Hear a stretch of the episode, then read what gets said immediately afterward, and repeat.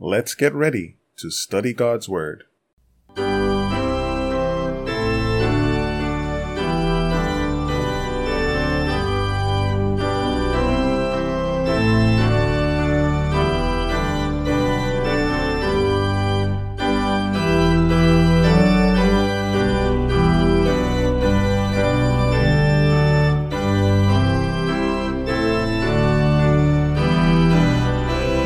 Greetings to one and all.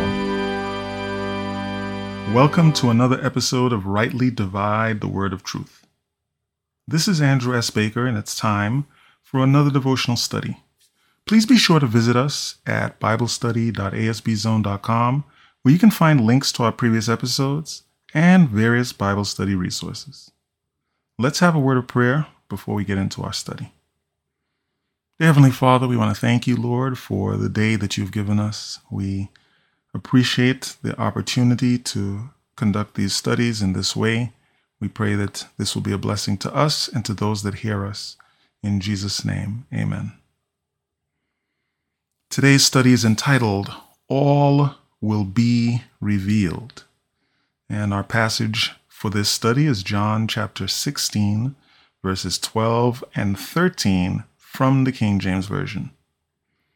I have yet many things to say unto you, but ye cannot bear them now. Howbeit, when he, the Spirit of truth, is come, he will guide you into all truth. For he shall not speak of himself, but whatsoever he shall hear, that shall he speak, and he will show you things to come. John 16, 12 and 13. All will be revealed. What I'd like to do is focus on these verses in a different way than we usually use them. Jesus said this originally in conjunction with the fact that he was coming to the end of his ministry and there were more things that he wanted to share with the disciples, but they just weren't ready. They were not prepared to do them. And so he said, Look, you don't understand this. You're not ready for this. But when the Holy Spirit comes, when He, the Spirit of truth, has come, He'll guide you into all truth. So there's more that you need to learn. Now's not the time. And we really don't have a lot of time. so um, you and I don't have time together like that. And so you're going to learn more. So now Jesus prepares himself for the crucifixion. That takes place. He dies. He's resurrected. He spends 40 days with them. Then he leaves. And 10 days later, the Holy Spirit is poured out. Okay. So obviously, what he wanted to tell them was even much bigger than can be told in the 40 days after his crucifixion and resurrection. Right? It was a lot. And they were not ready for it the way that I'd like to look at that verse, and I'm going to use another verse as well, where Jesus said something, and even though again the con, I'm using a broader context than just the original way that was that it was mentioned. If you look at Mark 4:22, and this is said in a couple of places, in Mark 4:22, Jesus says, "For there is nothing hid which shall not be manifested, neither was anything kept secret." But that it should come abroad. If any man have ears to hear, let him hear. Okay. Again, he was talking here in terms of parables and the teaching and the word of God. But here's what I would like to focus on using the principles outlined in these two sets of passages. There are many things in life that we do not understand today. There are things that uh, perplex us now. Uh, relating to the origin of sin, the plan of salvation, why it took so long, why God allowed certain things, why He allows certain things in our lives. And it is possible for these subjects, if we just dwell on them without getting the answers that we want, to introduce doubt. I know people that have expressed to me that they're in a particular place spiritually or have abandoned religion outright because they couldn't get those answers and those things bothered them and they felt that God should answer them and, and why they weren't hearing the answer. And a lot of times we use one of my verses that that's appropriate for this, not just as a dismissive verse, but a verse that explains why we shouldn't necessarily expect to have every bit of information. Normally, I would point to Deuteronomy 29 29, which says, the secret things belong to the Lord our God, but the things that are revealed are for us and our children. Right? That we may do this law. That is really where it ends. But the point being, God has the prerogative to keep some things secret. There are some things that are either too big for us or not for us. As a parent, you know that there are things that you will disclose a lot of things to your children, but there's certain things that are not appropriate for them. And it's your prerogative to maintain those. And these are true. I don't I'm not saying be, that I suddenly don't believe that anymore. What I'm saying is that both in the Bible and the spirit of prophecy, we, we are given hope that things that are bothering us now will be answered in the hereafter we know for a fact, the Bible teaches us that after the second coming, the books will be laid open to the redeemed, who will then get to see the workings of God in the salvation of men, and will be able to then understand during the 1,000 years why people that you thought you would see in heaven, you don't. And even how did so and so make it? I didn't think there was any shot that they would make it based on what I saw of their life or what I knew of their life. And we'll see that God appealed to every person. And we will see the ways in which he did, and we'll see whether they accepted or rejected. And that transparency is there not because God enjoys gossip, because he absolutely does not, but because God, whose government is built upon the foundation of love, is open and transparent in his dealings with mankind and the universe at large so that we understand and appreciate what he's doing and how he's done it. But that doesn't always mean that at every moment of our existence, we're prepared for the information that God even wants to give us. So, Jesus in John 16 is expressing to his disciples on this last night when he had the supper with them, he's expressing to them, there's more stuff that I wanted to tell you. This three and a half years was not enough to convey all the things I wanted to convey to you, but you are unable to deal with it now. You can't bear it now. And I feel as though the Lord tells us this for more than one reason that the Lord look that there are things going on in, in our lives. There are situations that we're encountering. There are things we want to know about the great controversy and the history of mankind and and even things in our, our personal lives or the lives of, of family members. And the Lord is saying, My child, I love you. And I do want to communicate those things to you. I do want you to not be perplexed. But you're not prepared for that answer. You're not you're not going to understand it properly in your sinful condition. You are not prepared to deal with the implications of it if I were to show it to you. It is a, a complex topic, and you're not going to get it all in one sitting. You need to trust me because that is important. And I think we need to look at all of those, you know, those are variations of answers that as a parent I have felt towards my children at different times when they were answering, when they were asking, requesting certain things. And I feel, based on the biblical record, that that applies to us too, as children of God. And when those thoughts come to me in my moments of perplexity, I recognize that from a logical perspective,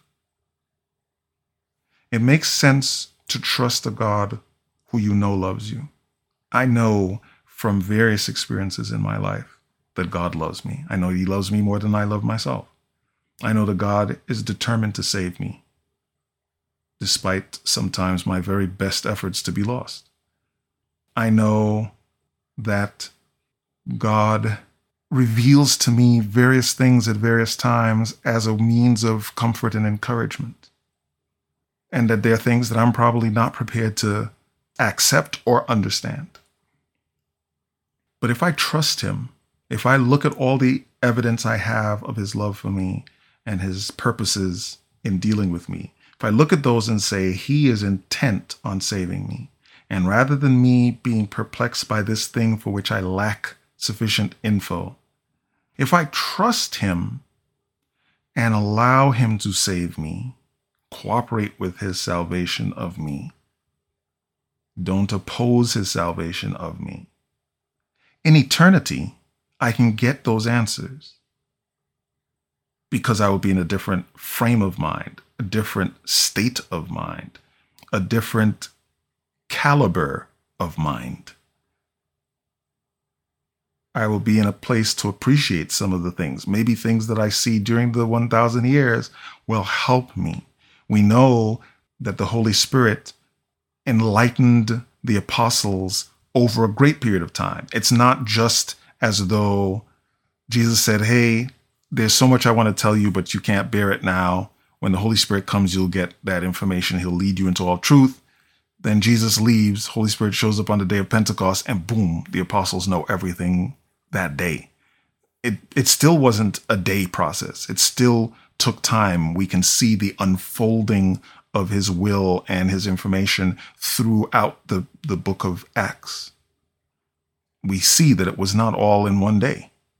Likewise, the things that perplex us, understanding certain elements of the great controversy, understanding how our lives have been, how God has worked in our lives and with family members, that information is probably not a here, sit down for 20 minutes and let me explain this to you type of a thing. We see in the Bible where Daniel did not understand a part of a vision he was given. Right? Daniel chapter 8, he's given this vision and he doesn't understand it, all of it. He understands some pieces of it, but he doesn't understand all of it. And he's, he continues to pray about this. And in Daniel chapter 9, the angel is sent again to help him. Right? Angel is sent again to help him. And even then, there's still a portion of it he doesn't understand. He got better understanding on most of it. Still a piece he doesn't understand. The angel says, Don't worry about it. Go thy way. This, it's sealed up until the time of the end. This indicates that God is always looking to reveal information. That even though he has the prerogative that certain things will be secret because he is God, it doesn't mean that he just hides behind that all the time. Go away, stop asking questions. That's not your business. He doesn't operate like that. And we can take comfort in the fact that he wants to share all of those things with us, that he wants to explain so many things to us, but we're not prepared to deal with those things now. Let's trust him. Let's trust his dealings with us. We we all have experiences where he's dealt with us. And yeah, there's certain things that we wonder why it didn't work out the way that we want. But there are other areas where we know God did for us way above what we should have deserved. And we know that he did that. And he's not inconsistent. The Bible teaches us that. And even in our own interaction, even with these questions, we know that he's not inconsistent. So we need to trust him in those places and say, look, I know that the Lord is looking to do this. I have faith in his dealings with me, even though in this particular area, I wish he would say something or show me or, or do this thing. But I know from these other 18 areas, these other 25 areas, these other bunch of areas that he wants what's best for me. And given every opportunity, he does what's best for me. So let me trust him rather than allow a lack of understanding or an open question to cause us to sever our relationship with God or to fall out of harmony with Him or to get into a weird place because we're upset with Him. Let's continue our relationship on the basis of the things he has done and the promises he continues to make. Because in eternity, we have every opportunity to get those other things answered. There's nothing hid which shall not be manifested.